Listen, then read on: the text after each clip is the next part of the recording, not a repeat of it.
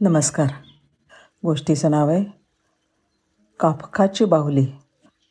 सायंकाळी नेहमीप्रमाणे तो बागेत फिरायला जातो. लेखक असतो तो. दिवसभर लेखन केल्यावर बागेत जाण्याचा शिरस्ताच असतो त्याचा.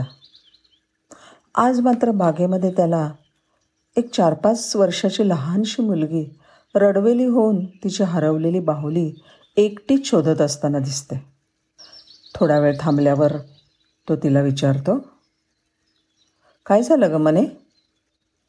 ती त्याच्याकडे वळून बघते आणि म्हणते काका मी आणि माझी बाहुली दोघीजणी मैत्रिणी आहोत.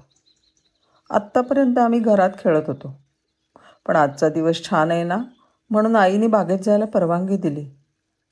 पण बघ ना कुठेतरी लपून बसली आहे. आता किती संध्याकाळ झाली आहे घरी नको का जायला? किती तिला हाक मारते पण दिसतच नाही. कुठे शोधू तिला? कुठे लपली आहे काय करू मी? काका म्हणतो चल आपण दोघंजणं मिळून शोधूया.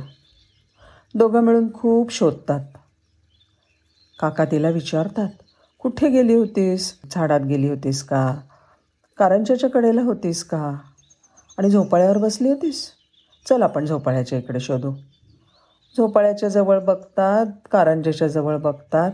पण नाहीच सापडत नाही दुसऱ्या दिवशी पुन्हा दोघंजणं मिळून बाहुलीचा शोध घेतात. अगदी झाडावर झाडाखाली पाण्यामध्ये पण नाहीच सापडत ती. तिसऱ्या दिवशी मात्र काकाच्या हातामध्ये बाहुलीने तिच्या ह्या खास मैत्रिणीसाठी लिहिलेलं पत्र असतं. काका तिला म्हणतो मने रडू नको ग. हे बघ तुझ्या सखीने पत्र पाठवलं आहे काय? ती डोळे पुसत विचारते आणि काका तिच्या हातात पत्र देतो. तिच्या मैत्रिणीने लिहिलेलं असतं मने मी जगाच्या सफारीवर गेले आहे जग बघायला. तुला मी एकटी गेलेलं आवडणार नाही आणि तुझी आई काही तुला माझ्याबरोबर पाठवणार नाही म्हणून मी तुला नाही सांगितलं बघ.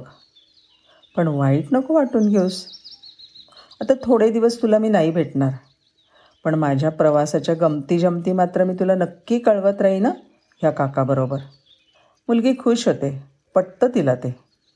आणि मग तो लेखक काका बाहुलीकडून आलेली प्रवासाची रसभरीत वर्णनं घेऊन ह्या मुलीला भेटायला नियमित येत राहतो.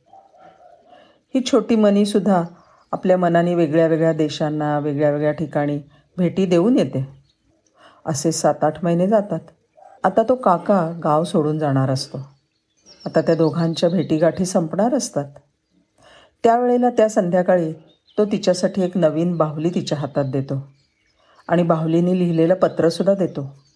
ती बाहुली म्हणत असते मने हे बघ ह्या लांबच्या प्रवासाने मी आता खूप बदलली आहे बरं का?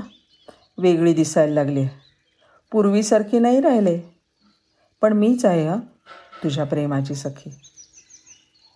लहानगी मुलगी ते त्या भावलीला घेते. निरखून बघते. म्हणते हो ही नाहीच आहे माझ्यासारखी. पण तिने म्हणलंयच ना की मी बदलली आहे म्हणून. आणि ती हसत काकाला टाटा बाय बाय करून घरी जाते. काही वर्ष लोटतात. आता ही लहानगी मुलगी तरुण झालेली असते.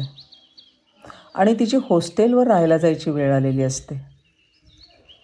आपल्या खोलीतलं सामान आवरताना तिला तिची ती बालपणीची सखी दिसते. ती आपल्या जुन्या बाहुलीला नव्याने निरखून बघत असते. आणि तिला तिच्या बाहुलीच्या कपड्यात दडवलेलं पत्र सापडतं. बागेतला तिचा तो काका सांगत असतो मने आपलं ज्याच्यावर जीवापाड प्रेम आहे ना त्या सगळ्या गोष्टी आपण कधी ना कधी गमावत असतो. पण एक लक्षात ठेव त्यामुळे कायमचं दुःखी नाही होऊन जायचं. आयुष्याच्या वाटचालीत प्रेम निरनिराळ्या रूपात पुन्हा पुन्हा परत येत असतं बरं. ते ओळखून त्याचा स्वीकार करायचा. Everything that you love you will eventually lose however love will return to you in different form खूप मोठं विचारधन घेऊन ते पुढच्या वाटचालीला निघते. धन्यवाद.